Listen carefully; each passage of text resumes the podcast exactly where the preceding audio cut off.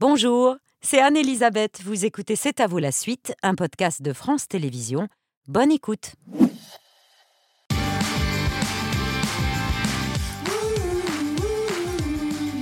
C'est à vous en direct jusqu'à 20h55 avec toute l'équipe de C'est à vous parce qu'il y a des infos express dans un instant. Émilie, Pierre, Patrick, Mohamed, Mathieu.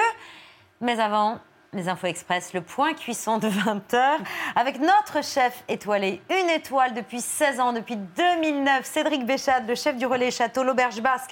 C'est à Saint-Pé-sur-Nivelle et peut-être bientôt une deuxième étoile, qui sait? Il faut croire en sa bonne étoile, moi je pense, et surtout faire la cuisine qu'on a envie de faire. Exactement. Est-ce que les champignons portent chance? C'est possible, c'est possible. C'est les trèfles à quatre feuilles de la cuisine, c'est les champignons. Eh bien. On va en manger des champignons. Voilà, le champignon de Madiran, taillé à cru. Vous m'avez dit tout à l'heure, je les aime à cru. Donc je les ai fait à cru. Cru, cru, cuit, tout. Et ceux-là sont cuits. Je les ai parfumés au bourgeon de sapin des Ils sont Pyrénées. crus ou cuits? Je Là, la purée, rien. la purée, elle Oui. est parfumée, je l'ai cuisinée. Je l'ai D'accord. rendu en purée, le champignon. Mhm. Ah ben, vous avez chippé une rondelle. Et euh, je l'ai parfumé au bourgeon de sapin. Donc je vais vous Mm. inviter à faire un petit exercice, la même chose que l'exemple que je vous ai fait là-haut. Et après, je vais vous montrer comme ça. juste au centre. Voilà, juste au centre. Voilà, vous poussez. C'est un geste difficile sur la dextérité en cuisine. Et le petit- la petite astuce, c'est de faire un nœud comme j'ai fait en haut de la poche. Ah oui. Voilà, ça permet Si que l'appareil ne ressort pas en haut. Ah oui. Et après, je vais recomposer les champignons pour le plat. Voilà, comme ça. Une sorte de millefeuille. Voilà, et on mangera l'ensemble. Ah oui, non, là, ils sont Là, pas fourrés fait, je vais le encore. faire maintenant. Bah on oui, il y a a du le boulot choucal encore. aux zestes d'orange avec cette vinaigrette que j'ai fait, le pain aux amandes, la truite et le fameux jus de patate douce et carottes. Allez-y, montrez-nous à quoi ça ressemble le jus. Hop, regardez. Et je vous le montrerai sur l'assiette tout à l'heure. Oh, c'est magnifique. Ben moi, voilà. Euh, Bertrand vous a donné une étoile que vous aviez déjà. Moi, je vous donne une deuxième que vous n'avez pas encore, mais que vous avez désormais. Merci beaucoup, cher Cédric. À tout à l'heure pour le dîner. Jean, je donne des étoiles, pardon. Après la crise du Covid, la guerre en Ukraine et la crise climatique, la question de la souveraineté alimentaire est revenue au premier plan des préoccupations alors qu'on pensait nos sociétés d'abondance à l'abri, comme si les rayons des supermarchés pouvaient être indéfiniment achalandés. Bonjour David. On a toujours des tensions sur le fromage euh, rayon traditionnel ou pas? Oui, oui, euh, ça arrive assez fréquemment. Notamment sur ces deux produits-là, les deux morbiers, le comté. Donc ces portions-là, euh, aujourd'hui, c'est quasiment rétabli. On a été environ un mois et demi, euh, deux mois sans en avoir. La sécheresse ou encore la grippe aviaire expliquerait ces pénuries. Mais le problème est en réalité bien plus profond. La France ne produit pas assez, elle manque d'agriculteurs. Euh, Fromage à tartiflette, rupture matière. Beurre, rupture matière. Pruneau, abricot, pareil, rupture de matière. Tout ce qui est salade en poche, rupture matière. Et des mails comme ça, vous en recevez toutes les semaines. Je pense qu'à terme, on va être obligé d'acheter à l'étranger, ce qu'on ne faisait pas avant. Alors que la France demeure le premier pays agricole de l'Union européenne, un constat s'impose. 20% de notre nourriture est aujourd'hui importée, deux fois plus qu'il y a 20 ans. Manger 100% français, est-ce encore possible C'est la question que se pose dimanche depuis le Salon de l'agriculture, le magazine Capital, présenté sur M6 par Julien Courbet. Il est ce soir notre invité. Bonsoir à tous. Oh là là, vous êtes arrivé hyper vite. Ah Même bon pas eu le temps de me lever. Ah Salut ben. Julien. Pourtant j'ai vieilli, non, on normalement depuis le temps que je viens, je viens de plus en plus de Oui. temps à venir jusqu'à la table. Bah, ça reste J'étais encore tout à voir, en fait oh, honorable. Ouais, Salut Julien. On va parler de deux émissions. Euh, Arnaque, qui sera diffusée euh, vendredi 3 Oui. mars à 21h20 sur M6. Et Capital, euh, qui sera diffusée dimanche à 20h50 sur M6. Vous, avez, vous revenez du Salon de l'agriculture étais toute l'après-midi.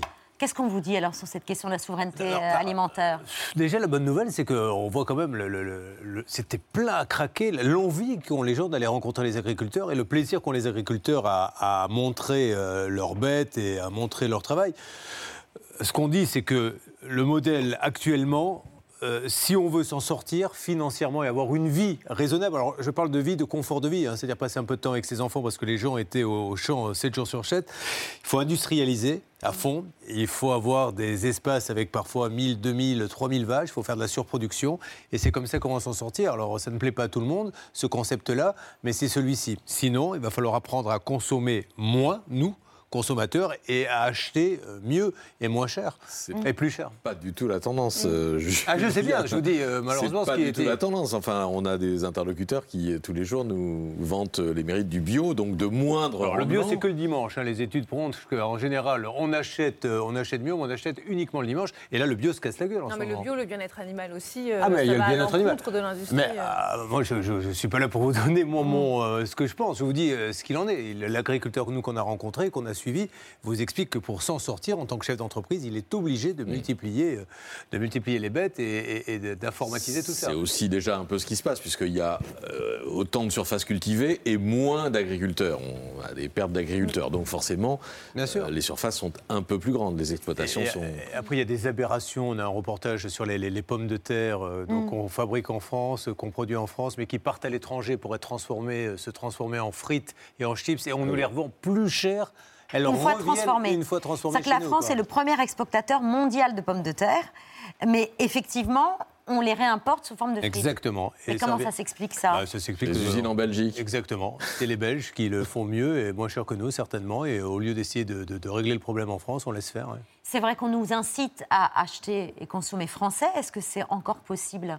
Bah, bien sûr que c'est possible, mais c'est très cher. C'est ça le problème. C'est qu'après, aller expliquer à une famille qui a des tout petits revenus euh, comment euh, aller euh, chez le boucher du coin acheter de la bonne viande, c'est pas possible. Donc euh, il y, a- y a un vrai problème de fond euh, qu'on va essayer de, de décrypter à travers tous les témoignages. Il y a une séquence, oui, dans Capital qui est assez frappante. C'est un agriculteur qui a rencontré par vos équipes qui a décidé de remplacer les hommes par les machines. Oui. On a un coût de main-d'œuvre, nous, dans l'agriculture française, qui est euh, sur un salaire de base moyen, on serait à 2200-2300 euros brut sur nos ouvriers. Et donc, euh, par rapport à une compétitivité qui soit européenne ou voire même mondiale, on ne peut pas rivaliser. Car à l'étranger, des méga-fermes ont vu le jour en Espagne, en Allemagne, au Canada ou encore aux États-Unis. Elles font appel à une main-d'œuvre bon marché. J'ai été en Amérique, ils ont des Mexicains qui, eux, c'est 700 euros par mois. Donc aujourd'hui, euh, la robotisation, c'est pour moi, euh, c'est l'avenir de l'agriculture française. Alors, je ne sais pas où il veut aller, euh, Guillaume, mais les images qu'on a vues euh, du Mexique, apparemment, hein, Mm. euh, dans, dans le sujet, aujourd'hui, ça n'existe pas en France. Et à ma connaissance, il n'y a pas de projet de, de, de, euh, de- Non, est- d'exploitation euh, XXL de ce format-là avec Lui, des milliers de bêtes. c'est hein. qu'il multiplie le, le nombre de bêtes et il met des, des robots euh, qui Oui. viennent et qui, qui- qui font tout le boulot. Et il dit que c'est ça l'avenir. Alors après, effectivement, comme vous le dites, ça pose d'autres problèmes sur le bien-être animal, puisque les, les- les bêtes ne voient quasiment euh, jamais le jour, euh, etc. Donc on est vraiment là dans une, un peu dans une impasse. Dans une injonction contradictoire, y compris pour le consommateur. C'est-à-dire qu'on lui dit euh, il faut consommer mieux en circuit si possible. Et à la fois, il faut limiter le prix euh, du chariot. quoi. C'est une injonction contradictoire, Après, je, pense qu'on on peut tous faire l'effort de manger moins de viande, hein, franchement. Bah, voilà, je ne sais pas euh, qui, euh, combien vous en mangez, combien. Moi, j'étais un viandard à une époque. hein, j'étais un vrai viandard. Moi, je mangeais viande midi et soir et j'avais l'impression, quand je ne mangeais bon pas de viande, santé. Non, au-delà de ça, que je ne mangeais pas, que c'était pas un repas, que c'était, euh, je faisais vraiment la gueule. J'ai appris à ne, mais non, mais vraiment, j'ai appris à ne plus manger de viande rouge, ou en tout cas très peu. Maintenant, j'en mange tous les 10 jours. Voilà, une fois tous les 10 jours, je mange de la viande rouge. Mais par contre, je vous avoue que quand je mange de la viande rouge tous les 10 jours, je me fais plaisir et euh, ça va être une belle côte de bœuf saignante. Mais voilà, mais en attendant, pendant 9 jours, j'en ai pas mangé. quoi. D'accord. C'est la sens- fête le dixième Ah, jour. mais ce jour-là, il faut que vous veniez. Il y a des ballons, des serpentins. Quel est Je fais venir un, un orchestre. mais vraiment, vous ne faites pas savoir. D'ailleurs, les gens dans le quartier disent Tiens, Courbet va manger de la viande Parce qu'ils voient défiler les, les majorettes, etc. 750 grammes de côte de bœuf, c'est quand même beaucoup. Ah non, mais pas attention, Ah J'invite, j'invite tout M6 et Ah oui, les nouveaux actionnaires, tout le monde. Pardon. Et qui sera votre invité de dimanche dans Capital? Parce que souvent il y a un invité. Non, non? là, il n'y en a pas. Là, on a passé beaucoup de temps. Donc là, le côte de Là, on n'en a pas trouvé, là, non, non. Et puis, je partage pas. Non, non, là, un- on a passé énormément de temps à filmer, donc c'est un, un- un long documentaire. Bon, mais euh, si vous êtes là, c'est surtout pour nous parler de cette nouvelle émission d'arnaque, parce que la lutte contre les arnaques, c'est un peu votre spécialité, Oui. c'est votre raison de vivre 30 dans ans le. que je fais ça, oui. Et il y a toujours du boulot. Ah là, ça ne manque pas. Puis là, ils sont bien énervés en ce moment. hein. Les Chaque arnaqueurs. matin, oh, je prends des fessées tous les ça matins. peut vous arriver Ils me parlent de plus en plus mal. Il n'y a plus de respect. hein. Et plus je vieillis, je me suis dit, en vieillissant, ils vont commencer à bien me parler. Ah non, non, c'est de pire en pire. C'est fou. Ah, je vous assure, là. Bon, vous allez vous allonger, tout va bien se passer, euh, Bon. Julien. Euh, mais là, ce sont les infos express de C'est à vous. Ah. Et attention, grosse info, puisqu'elle croise les deux sujets, celui du capital et celui des arnaques, peut-être, vous allez me le dire. la Est-ce que, viande est-ce Non. que vous saviez. Non, pas de la viande, mais pas loin. Saviez-vous que McDo va arrêter les potatoes? Ah bah voilà. Vous saviez pas, Julien? Si, ils vont en faire aux légumes. Pour les remplacer par des légumes. Alors, il ne s'agit pas de, des, des frites, hein, mais vous savez, des gros morceaux de pommes de terre, je voudrais préciser, Ouais. parce qu'il y a les potatoes frites et les potatoes. Ah, voilà, c'est bon, tout le monde là.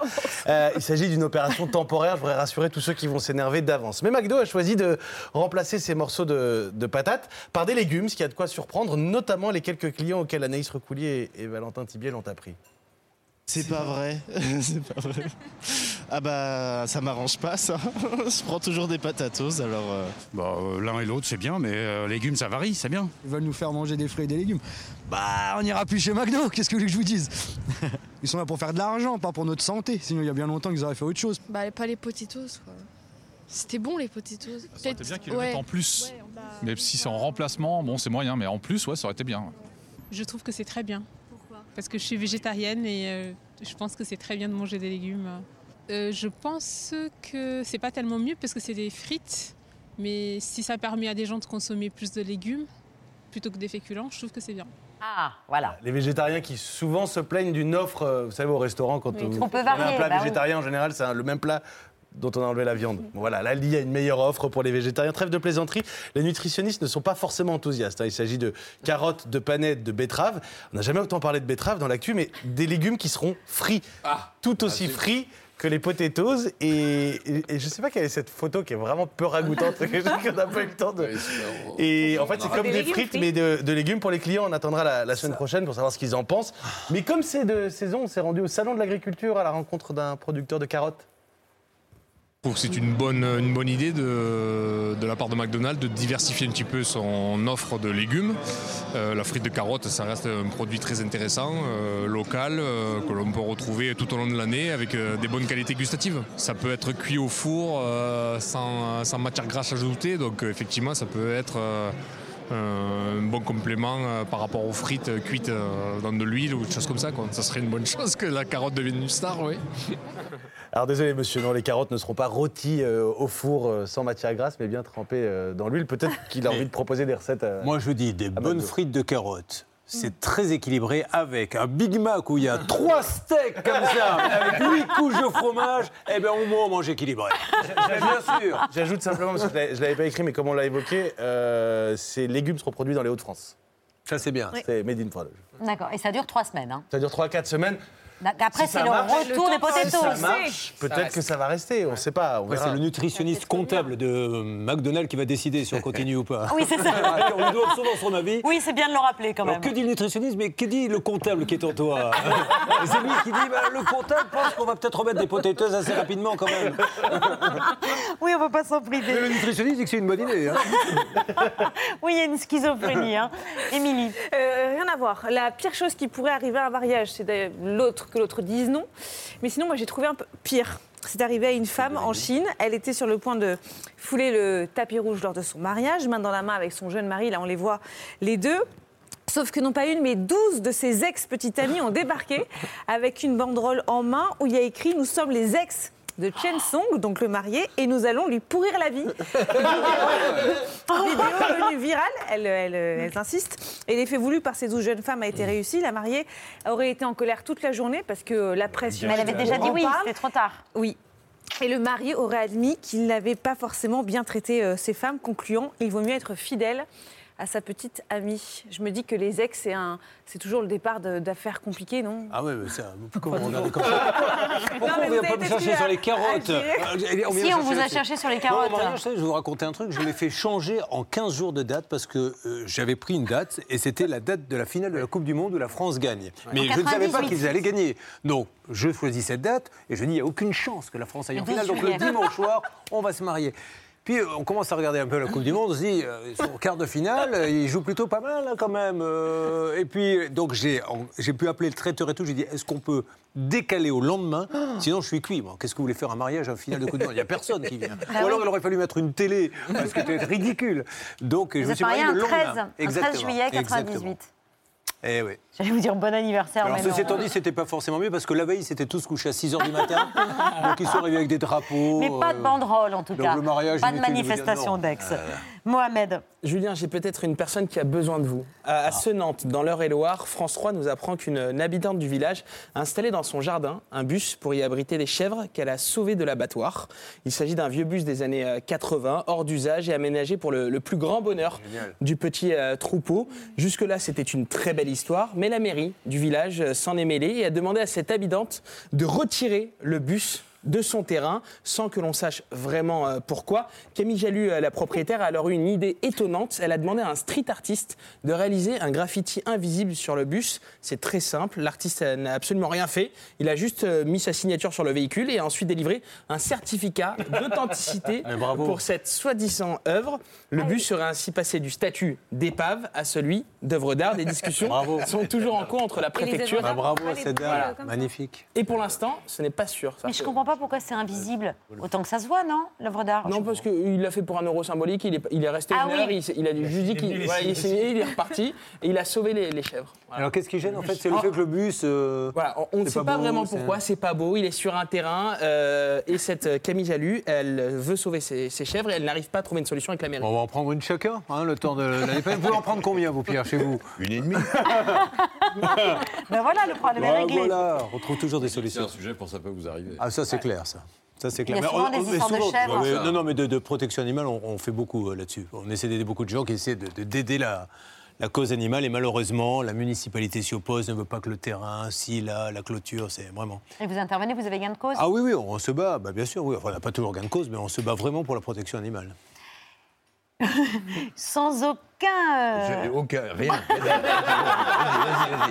C'est plus, c'est plus tendance les transitions maintenant. On fait plus de tout ça.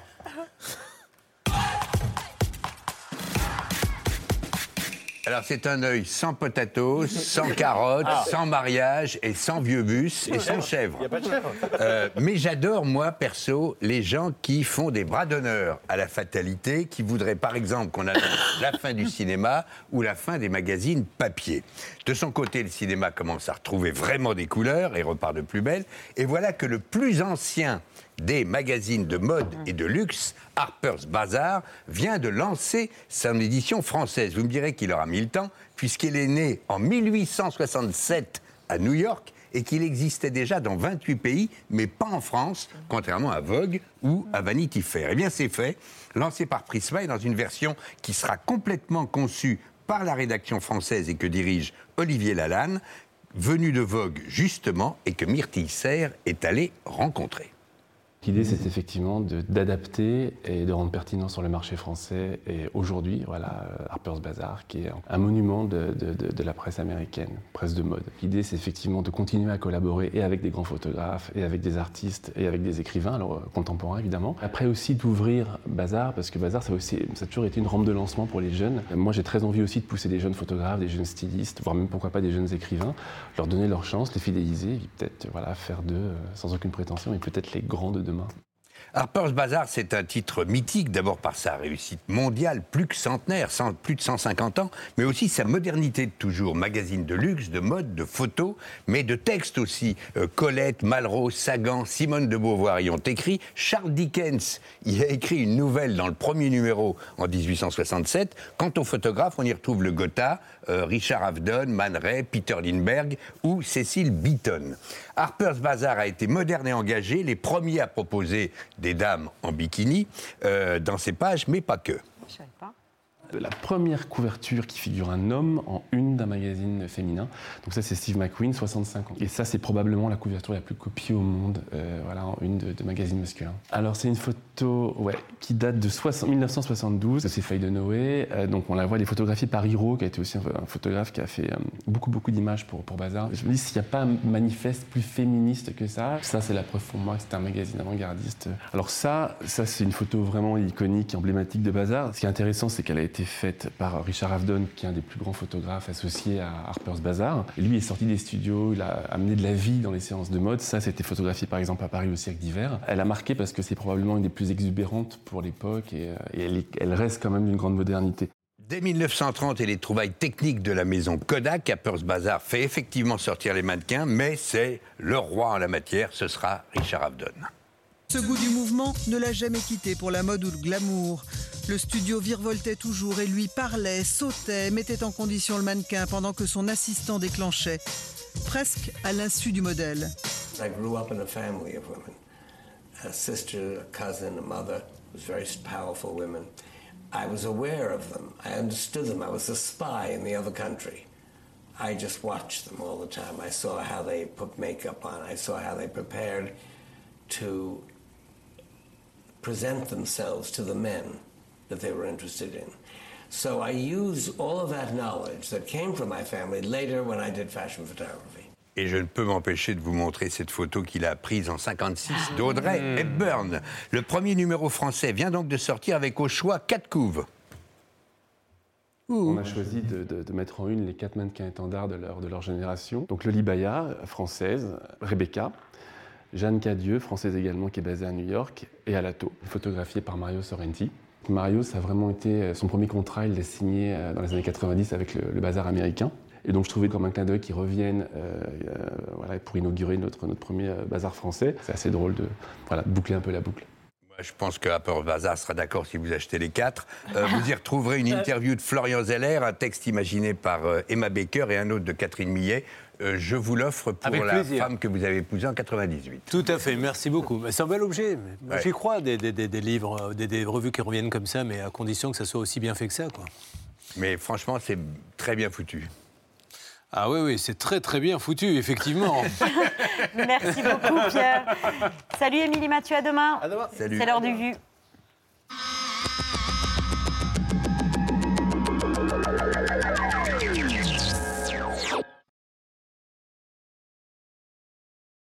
Ces images sont tournées quelques minutes après l'attaque. Nous sommes sur la route principale de Uwara dans le nord de la Cisjordanie. Deux Israéliens, deux frères de 22 et 20 ans, viennent d'être tués par balle dans leur voiture par un Palestinien. Un attentat terroriste pour le gouvernement israélien. Je vous demande, même si le sang est encore chaud et les esprits échauffés, de ne pas faire justice vous-même, mais de laisser les forces de sécurité accomplir leur mission. Ouara, en Cisjordanie occupée, est à feu et à sang.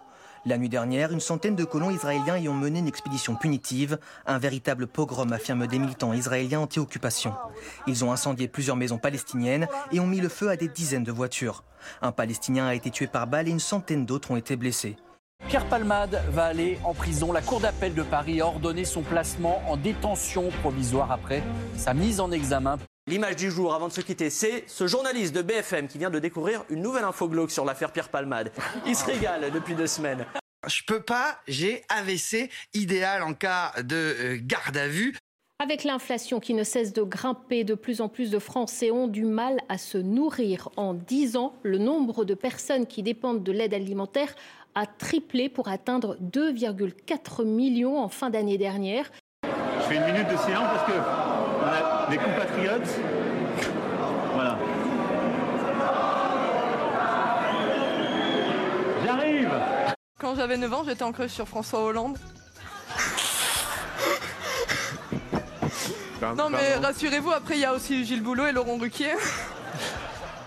Tous les syndicats de la SNCF appellent à la grève reconductible contre la réforme des retraites à partir du 7 mars. À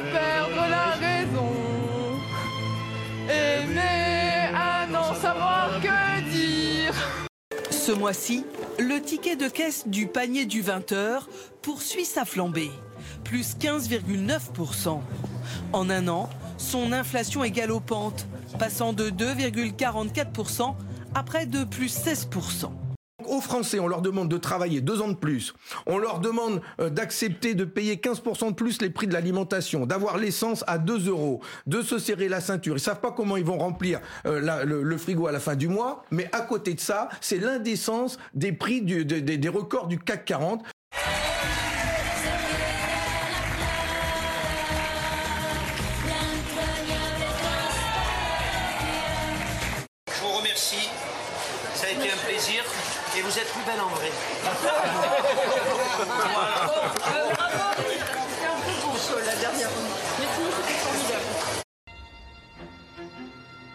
En 10 ans, on a, permis- on a perdu 100 000 fermes.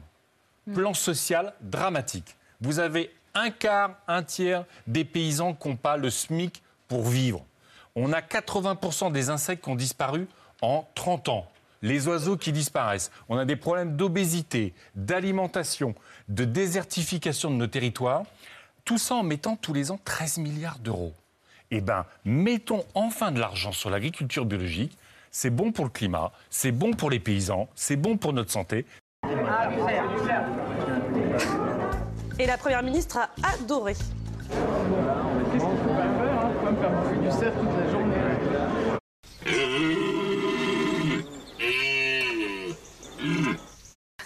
Selon une étude, les femmes dormiraient mieux avec leur chien qu'avec leur conjoint. Vrai info. C'est vrai que c'est très apaisant de dormir avec son chien. C'est d'ailleurs pour ça que tous les soirs, Vincent Bolloré s'endort avec Pascal Pro. Le Palais Bourbon, qui n'a jamais si bien porté son nom. Certains commanderaient des coupettes dès 11h du matin. D'autres sont au Rhum à 16h. Il y a un député qui a vomi, c'était dans le Dans Parisien. j'ai vu un député se faire ramasser par les serveurs de la buvette tellement il était mal. Vous savez qu'ils sont en rupture de Jet 27 Vous imaginez le général de Gaulle à la buvette en train de s'arsouiller? Les Français appelés à réduire leur consommation d'eau après des mois d'une sécheresse historique. Les particuliers, eux aussi, vont devoir économiser. Il va falloir choisir à qui on donne notre eau. Est-ce qu'on donne notre eau à l'énergie? Est-ce qu'on conserve l'eau dans les barrages dans une période de crise énergétique mondiale et on décide d'utiliser ces barrages hydroélectriques? Est-ce qu'on donne l'eau aux agriculteurs à l'aval? Est-ce qu'on donne l'eau aux populations? Est-ce qu'on donne l'eau à notre industrie? Et ça, c'est une question de choix qu'il va falloir prioriser et il faut s'y mettre maintenant. Moi, je suis paysan aussi par acte politique, en fait. Clairement. J'ai toujours eu cette conscience que l'acte de consommation, euh, c'est un vrai acte politique. Et euh, on choisit sa nourriture et euh, du coup, on choisit le système qui va derrière.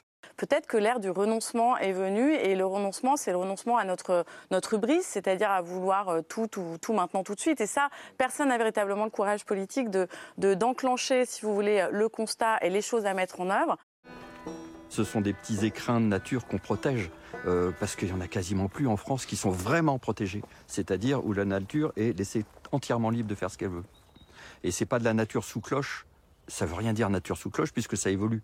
Et justement, on voit que ça évolue. Ça n'a pas, besoin de nous. C'est un peu ça qu'on essaie de prouver. C'est que la nature n'a pas besoin de nous, qu'elle se débrouille très bien toute seule et que c'est pas scandaleux de la laisser faire.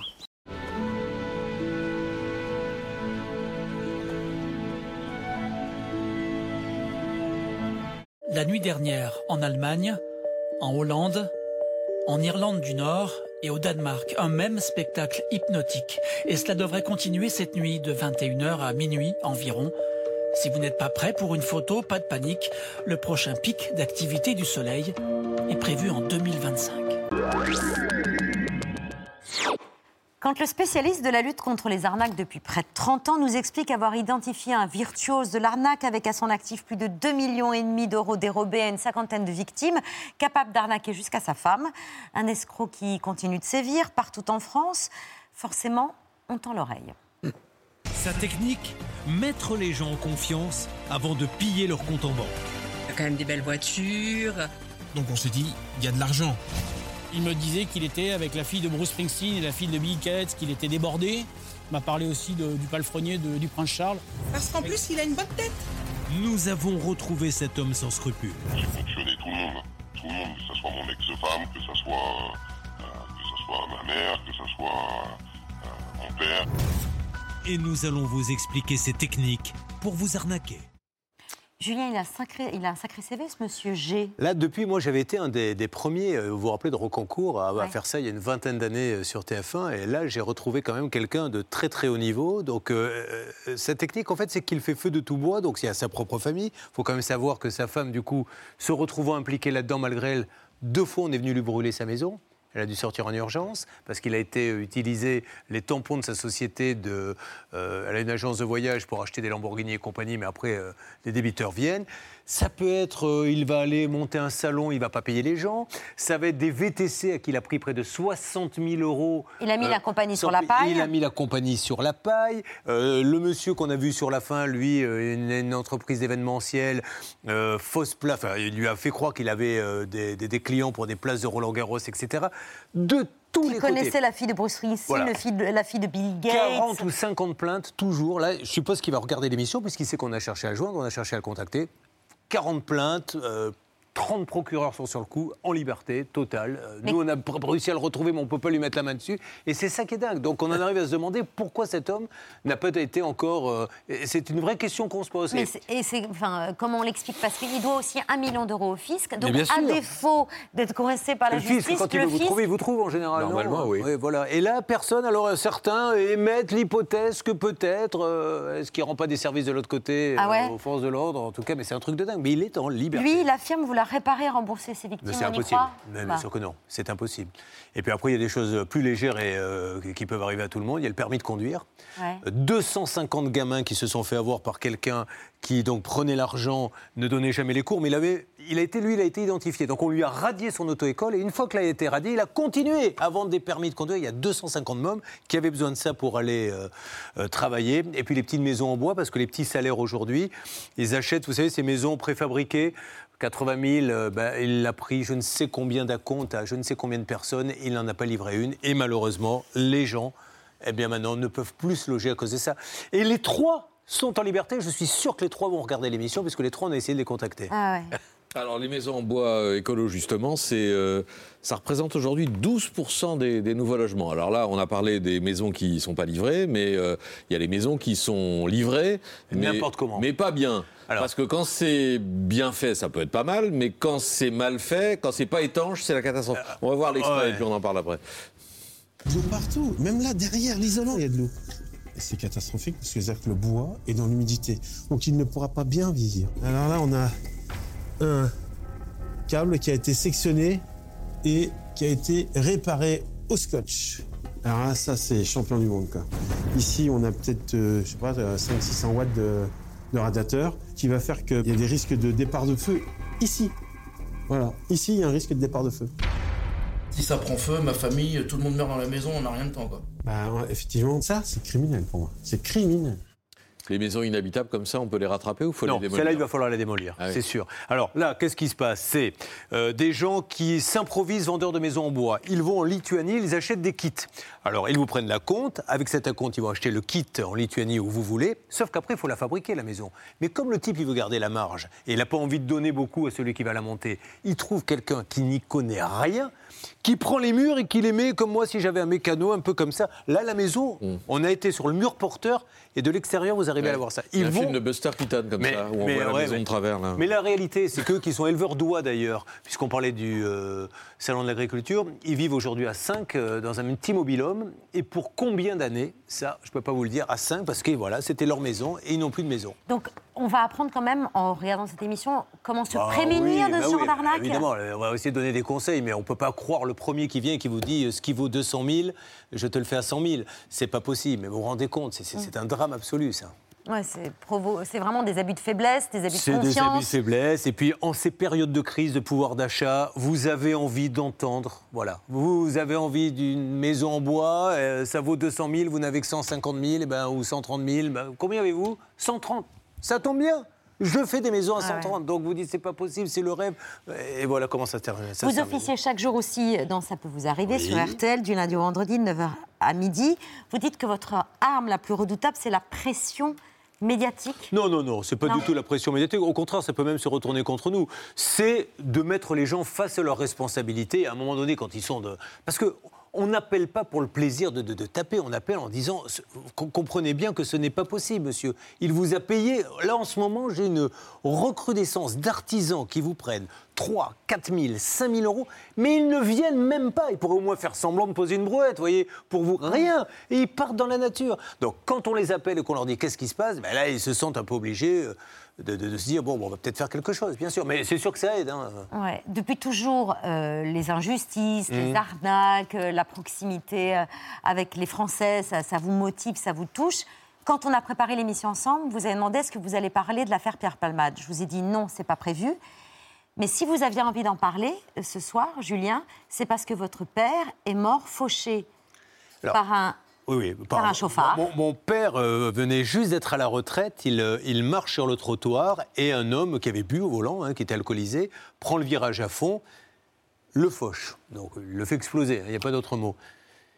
Et il le laisse par terre, il se sauve. Après s'être sauvé, on pourrait dire il va aller euh, voir la police. Oui, il va voir la police pour faire croire qu'on lui a volé sa voiture. Comme ça, il se dit, je suis couvert. Mais il se trouve que les policiers ont trouvé son comportement bizarre. Donc à 5 h du matin, ils sont allés perquisitionner chez lui. Ils ont trouvé les clés de la voiture. Et il a tout avoué. Donc, il tue mon père, qu'on aurait peut-être peut pu sauver, qu'on a retrouvé euh, le lendemain euh, explosé sur le trottoir. Il va voir la police et leur ment. Eh ben, il n'a pas été un seul jour en prison et il a eu trois mois avec sursis au, au bout du compte. Donc tout ça pour dire que, bon évidemment, je ne veux même pas rentrer dans les détails de l'affaire Palma, ce qu'il a fait c'est inadmissible et impardonnable, mais c'est pour juste expliquer aux gens qui s'insurgent que malheureusement on ne va pas en prison quand on fait ça, et qu'il n'a pas eu un traitement particulier parce qu'il a été connu, il a peut-être eu même un traitement particulier. euh, et- En défaveur. bah, bien sûr, en défaveur. Donc euh, voilà, c'était juste ça que je, je- je voulais dire. Quoi, Et que- ce que vous auriez aimé, c'est non pas que l'homme qui a fauché votre père fasse de la prison, mais qu'il soit suivi, c'est ça Euh, moi, je pense, hein, mais ça n'engage que moi, hein, ce n'est vraiment que, que mon opinion, que ça n'aurait servi à rien que cet homme aille en prison, parce que, voilà, ce qu'il faut, c'est qu'il se soigne, donc je pense déjà il va vivre avec ça toute sa vie, hein. je pense qu'il a vu arriver mon père sur le pare-brise, il l'a vu exploser sur lui, hein, donc je pense qu'il va toute sa vie dormir avec ça. Moi, ce que je souhaite, c'est que cet homme, eh bien, il soit soigné, mais surtout après, et je vous jure, je pense que je l'aurais accompagné, je l'aurais accompagné, celui qui a tué mon père, pour aller dans les écoles, dans les facs, etc., expliquer ce qui s'est passé. Et qu'ils disent, voilà, j'ai pris le volant complètement sous, j'ai brisé une famille, j'ai brisé la mienne, parce que la sienne est brisée, mais au moins, c'est ça. Qu'est-ce que la prison aurait pu lui emmener? Sinon, faire des mauvaises rencontres, peut-être basculer dans encore autre chose. Est-ce que vous croyez qu'en sortant de là, non, ça ne sert strictement à rien, c'est pour ça. Voilà, c'est juste mon opinion après. hein. Je peux comprendre qu'après, des gens disent ces gens-là doivent aller en prison, mais je ne suis pas certain que dans ce cas précis, ça serve à quelque chose. Voilà pour le message qui est passé.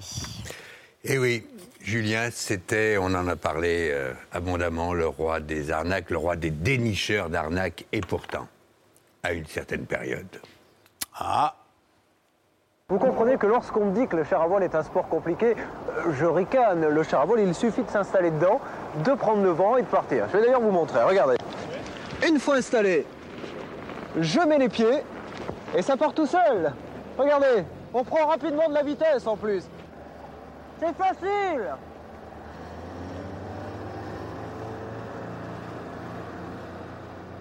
Eh ouais, les, les débuts sur France 3 Aquitaine, qui était une super école pour moi, parce que j'ai appris là-bas, j'ai appris la, la- la télé là-bas, sur le service public. Mais c'était une grosse arnaque quand même. Oui, bah évidemment, on faisait toujours un petit gag euh, qui n'était drôle que pour moi, hein, vous l'avez constaté. Mais au moins, euh, voilà, il y avait toujours un petit, une petite pointe d'humour. Sur scène, en tout cas, il n'y a pas d'arnaque. Euh, vous présentez votre cinquième one-man show, Vieux et Joli, qui fait suite à, à celui de, de 2017, Jeune et Joli. En six ans, vous êtes passé de, de jeune à vieux.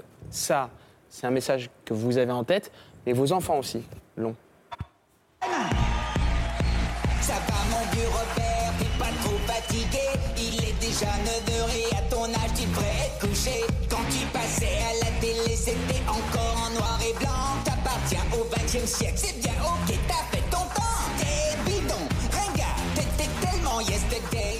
Aucun respect, en fait. Euh, aucun respect. Non, mais j'adore parce que du coup, euh, moi j'ai des enfants donc maintenant qui ont 21, 20 ans et euh, voilà, je, ils m'initient un peu aux réseaux sociaux et on fait des petits trucs comme ça. C'est génial de partager ça avec eux, bien sûr. ouais. Ah, en plus, avec une, une affiche sans retouche. hein. Euh, oui, oui, aucune. retour- Moi, je voulais faire au début, je voulais un côté vieux, un côté jeune, mais c'était un peu, un peu compliqué. Non, mais c'est génial, je m'éclate. Voilà, ça dure une heure. C'est pas cher, c'est 22 euros parce que je voulais pas que ça soit cher. On offre même une coupe de champagne. Ah ouais. Ah, ouais, ouais. Mais avec Et, euh, interdiction de reprendre la route. mais hein. bien sûr. Voilà.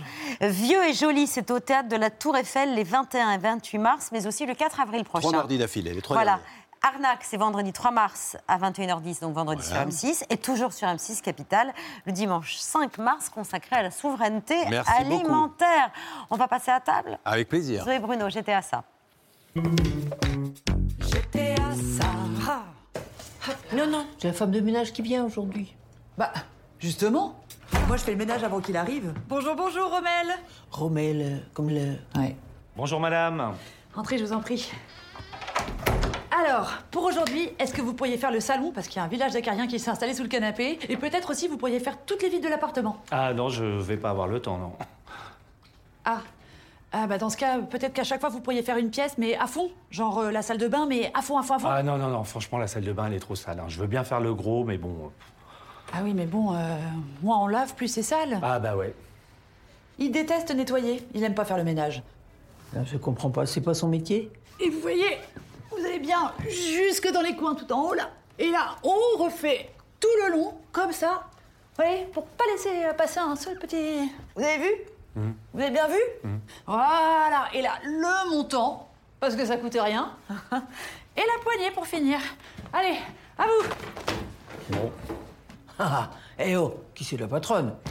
Bah, euh, Rommel Je te laisse, il y a ma patronne qui gueule. Oui Bon, écoutez, franchement, Rommel, ça va pas du tout. hein, On va devoir s'arrêter là. Bah ouais, tu m'étonnes que tu le vires. Ah bon, c'est l'heure? Euh, Vous pouvez me régler? Euh, oui, oui, oui. Ah oui, bien sûr. Après, je vous donne que 25 euros parce que comme j'ai fait la moitié du boulot, hein. euh, Oh non, mais j'ai pas de monnaie. Bah, merci. Je vous donne encore une chance. Hein? Ça sera une avance pour la semaine prochaine Non, mais il n'y aura pas de semaine prochaine. En fait, euh, j'ai réfléchi, j'arrive pas à trouver ma place avec vous. Je préfère arrêter. Au revoir, madame. Oh là là, mais t'as rien compris, ma pauvre fille. J'étais à ça d'être une vraie patronne. Ah non, là, t'en étais loin. hein.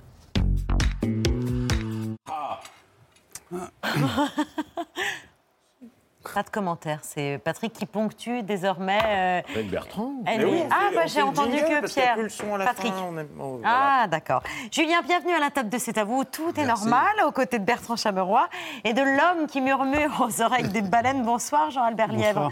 Ravi de vous accueillir. Euh, Vous êtes réalisateur de films, de documentaires animaliers. Votre tout nouveau film documentaire euh, qui est en salle depuis la semaine dernière euh, s'appelle Les gardiennes de la planète. C'est une épopée absolument sublime, Sublime. qui suit les baleines aux quatre euh, coins de la Terre, racontée par Jean Dujardin, un film que vous rêvez de faire depuis plus de 30 ans.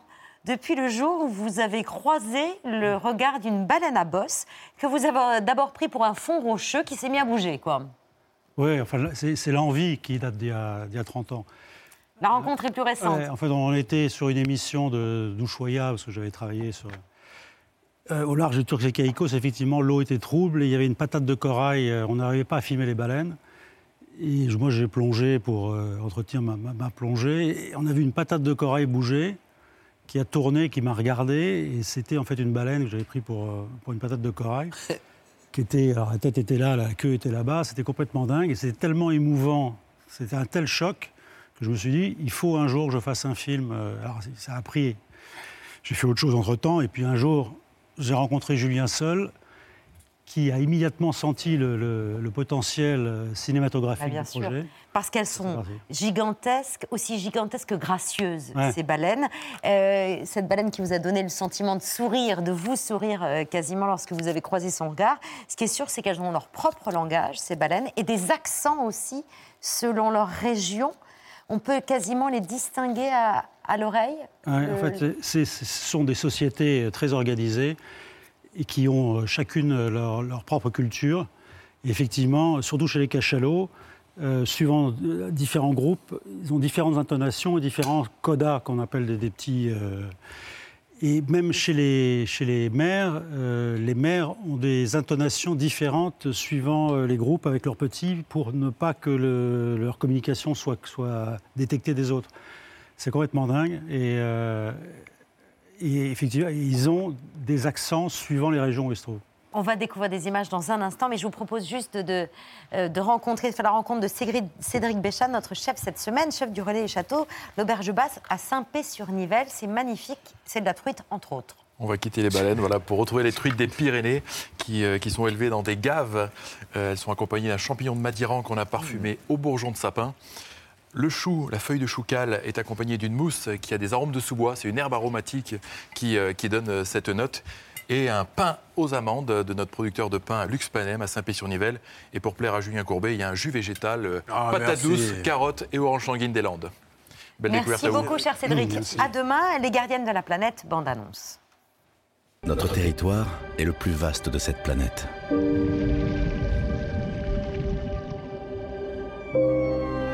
Nous y parcourons plus de 10 000 km par an. Certaines d'entre nous y plongent à presque 3000 mètres de profondeur. Et d'autres peuvent y vivre jusqu'à 240 ans. Ici, nous nous aidons les unes les autres. Et nous avons créé le premier réseau social. Une symphonie qui ne s'arrête jamais et qui s'étend aux quatre coins des océans. C'est nous, tous les êtres vivants qui, liés les uns aux autres, autorégulons le système Terre.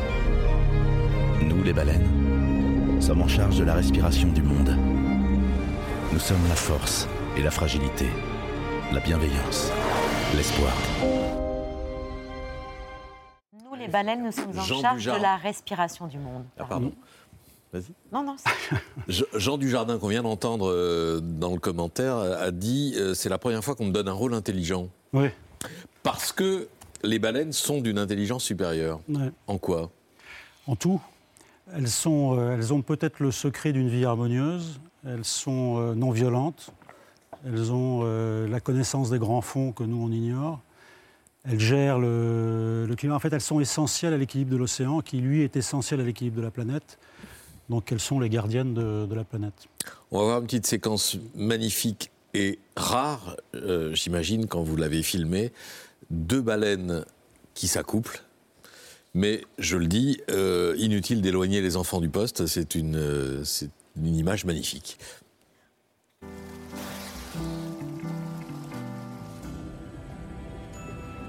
Et pour équilibrer au mieux notre population, c'est elle qui choisit de se reproduire. Et uniquement en fonction de la quantité de nourriture disponible dans la mer.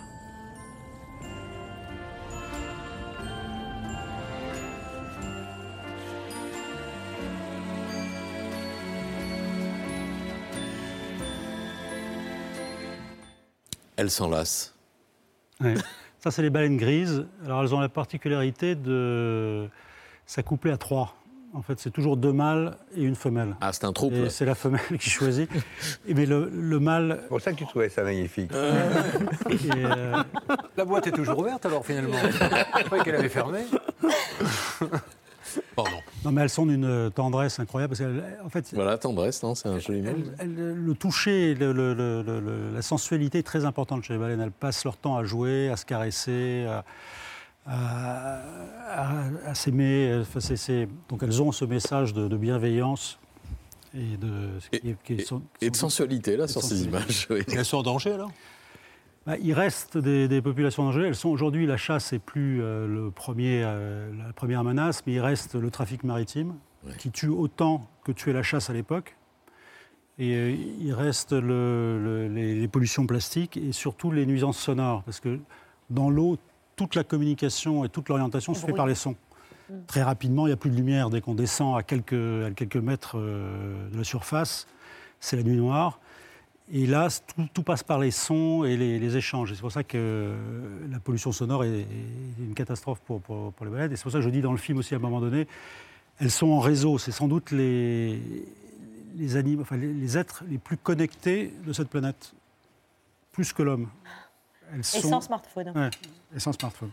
Pour capter une scène d'amour entre deux ou trois euh, cétacés, ou un baleiné, un baleineau euh, qui est en train de téter euh, sa, sa maman, j'imagine qu'il faut se montrer extrêmement discret.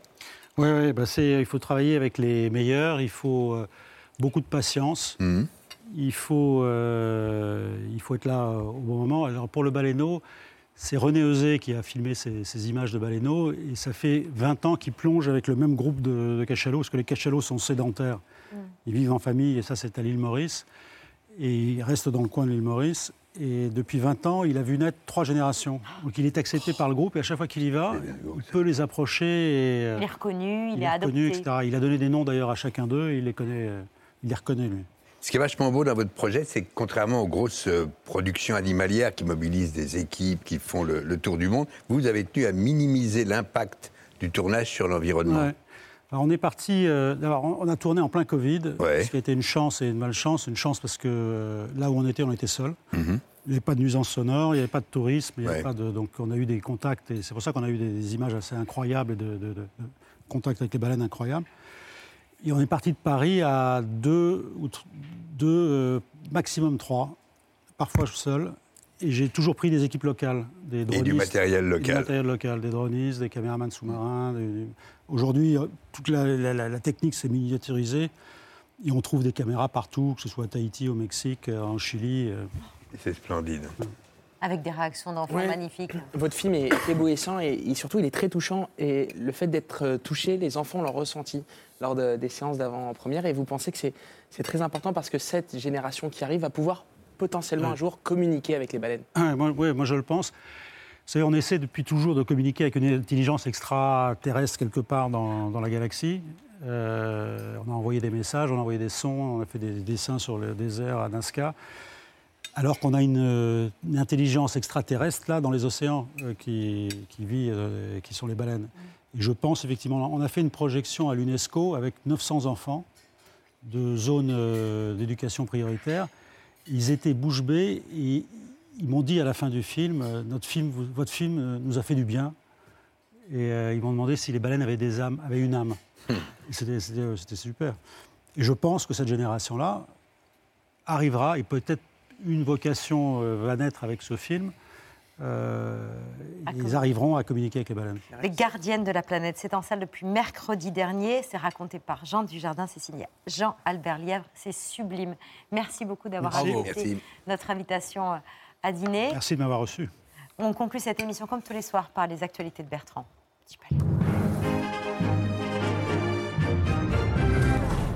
Bonsoir à la une de ce 28 février. Vous êtes sûr? Eh ben ouais, une bonne nouvelle. Ça faisait longtemps, tiens. Et nous ne sommes plus qu'à 20 jours du printemps chouette. Chouette Mais d'ici là, c'est l'heure de notre page Meumeu Grugruy Bay, le salon de l'agriculture jour 3. Salon couvert quotidiennement en direct et pour notre plus grand plaisir par France 3, dont je salue le programmateur qui déniche les invités les plus à même de parler des sujets qui sont abordés. Agriculture et nourriture, ce sera le thème des discussions avec euh, mes invités. Marc Dufumier, bonjour. Eh oui, monsieur Dufumier, pour parler agriculture. Attention, trivial poursuite surprise, Patrick. Le fait de porter un patronyme en lien avec son métier porte un nom, ça s'appelle un.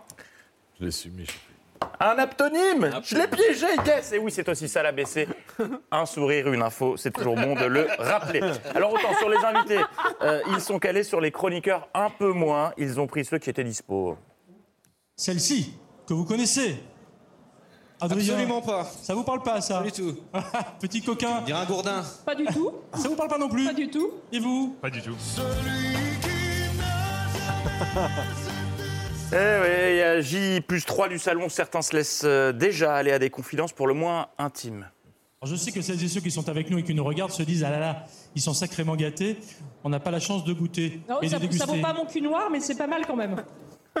Je précise qu'il s'agit de charcuterie. Oh, vous avez l'esprit tellement mal placé. Car c'est aussi l'une des vertus du Salon de l'Agriculture, en apprendre chaque jour un peu plus sur notre euh, terroir et notre beau pays et ses traditions. Goûtez à la brique du Nord, dites-moi à quoi ça vous fait penser. De la mimolette Mais oui, ça ressemble à de la mimolette, mais son nom fait référence aux briques du Nord. C'est pas vrai Moi qui pensais que ça s'appelait la brique du Nord en référence avec les toitures du Sud-Est. Comme quoi. En revanche, vous penserez à filer un guronzan aux animateurs de France 3 parce qu'après seulement trois jours d'antenne, ils sont déjà au bout du rouleau. Il y a 1400 produits laitiers aussi. Oui, c'était hein. aujourd'hui les concours d'ailleurs. Aujourd'hui lundi. Eh voilà. Formidable. Le lundi, c'est la folie. On, on voit ça. On voit ça. Alors que leurs envoyés spéciaux, c'est une autre affaire. Ils sont ravis de se balader dans les allées du salon. Et voilà le moment que je préfère, quand on goûte. On a de la pâte à tartiner. Aïe, aïe, aïe, aïe. Mais il n'y a pas des trucs à goûter là? Non, c'est bon. Bon, je, je vais trouver quelque chose. Ah bah oui, parce que clairement, elle, quand en conf de rédac, quelqu'un dit qui veut aller au salon de l'agriculture, elle a dit oui, mais c'est pas par amour du terroir, c'était simplement pour bouffer à l'œil, oui. Vous me faites goûter le jus, le jus de pomme Variété de pommes acidulées. Santé Vous me faites goûter À tout à l'heure. Est-ce qu'on peut goûter Merci beaucoup. Et on garde vos Bah, on ne parle pas à la bouche pleine. Anne qui a peut-être mangé trop de sucre, elle était trop au taquet. Vous l'entendez, il y a beaucoup d'ambiance derrière moi, mais également en Occitanie et en Auvergne-Rhône-Alpes. Non, à mon avis, elle entendait ça dans sa tête. Vous l'entendez, il y a beaucoup d'ambiance derrière moi, mais également en Occitanie et en Auvergne-Rhône-Alpes. Enfin, si j'arrive à me déplacer parce qu'il y a de l'ambiance, ça va tout le monde Eh, c'est le salon de l'agriculture, c'est pas non plus l'after du Dance Machine Tour. Ils sont trop excités sur France 3. Hein, ça va T'es content d'être là T'es content T'as vu des vaches T'as vu des chèvres? Mais il y a plein de familles qui sont là, et notamment une famille du Berry. C'est Caroline qui est avec nous. Bonjour. Bonjour. Alors comme ça, on vient faire un petit tour au salon de l'agriculture. Ça va Ouais. Trop bien. Le salon Nickel. Nickel. Comment tu vas Ah, trop bien. C'est trop bien le salon Ouais. T'es content d'être là Ouais. T'as pas fait ta photo Toujours pas. Alors sors-moi ton téléphone. Je vous entends pas, les vaches Dans le reste de l'actualité, Il sans est doute bien la même chose qu'à l'Assemblée. Cette info dont vous avez sûrement entendu parler euh, ce week-end est dans le vu lors des débats sur la réforme des retraites à l'Assemblée. Quoi? Rupture de Jet 27 à la buvette. Selon nos sources, la buvette a été euh, réapprovisionnée aujourd'hui. Les productions françaises sont les plus vertueuses au- du monde, mais vous les laissez, vous, mais vous laissez, pardon. Les fossoyeurs, les fossoyeurs de la protection sociale des Français. La moitié des fermes agricoles de notre pays, heureusement pour eux, heureusement pour eux, pas assez rémunératrices pour faire en sorte que la solidarité, la solidarité intergénérationnelle Voilà, il y a de nouveau du jet à l'Assemblée. Un peu d'international direction les États-Unis, ça faisait longtemps. On va faire un petit béco à Papy Biden à la Maison-Blanche.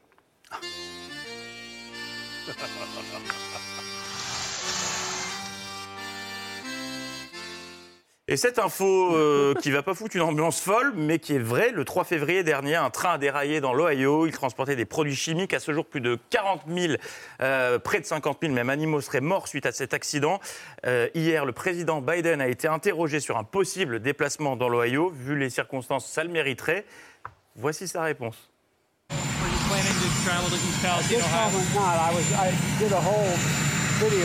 I you know, the, uh, what the hell?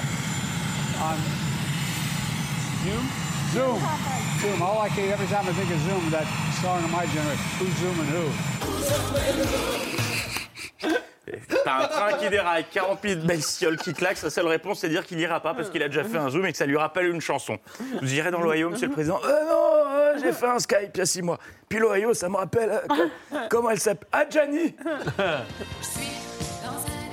Merci Patrick, on te ramène des pâtes de fruits la semaine prochaine. En bref, musique toujours et le grand retour de Renault qui a dévoilé les dates de sa prochaine tournée.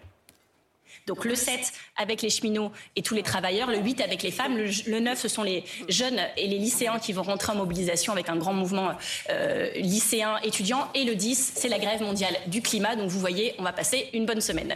Je préférais Manhattan Kaboul quand même. Mais bon, soit, les goûts et les couleurs. Au même moment, sur BFM, l'ambiance était tendue entre Éric Dupont-Moretti et Benjamin Duhamel. Enfin, tendue, tendue. Je crois qu'on n'a pas entendu. Opposé assez vivement à vos adversaires politiques, parfois aussi euh, dans, dans l'hémicycle? Je peux vous dire deux mots d'abord Oui, vas-y, allez-y. Bah, euh, bah, vas-y, couille, bah, non, tu plaisantes. Fais comme chez toi, là. Vous avez raison. Vous avez raison. Vous avez raison. Oui, et vous avez raison. Un peu de tendresse dans ce monde de brut, ça fait pas de mal. Et pendant ce temps-là, sur CNews, D'ailleurs, euh, les victimes. Si vous voulez mon avis sur Palmade, Non, te, te casse pas, c'est Patoche. Quand on est invité Balkany pour parler de l'affaire Palmade, c'est signe qu'on a fait le tour. On est au-delà d'avoir raclé le fond de la cassolette. Que vous croyez? Que vous croyez? Monsieur Guy Montagnier. Bonjour Monsieur Montagnier. Pierre Palmade, euh, vous avez votre avis là-dessus?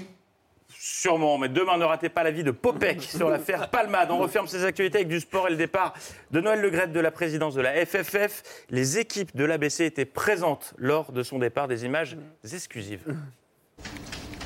Au revoir, président. Se passe. Au revoir, au revoir, président. Au revoir,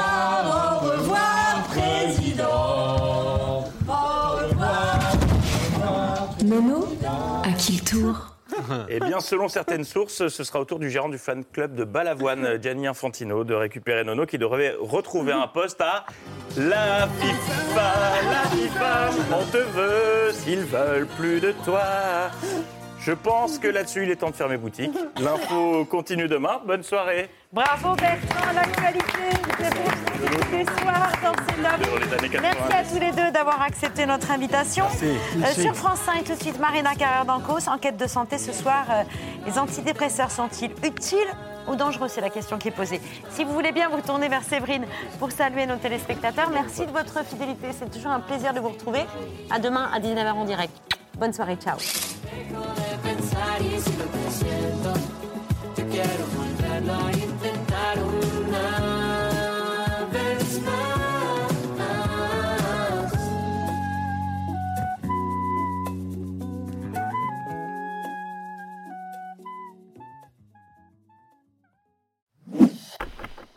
Merci d'avoir écouté ce podcast de France Télévisions.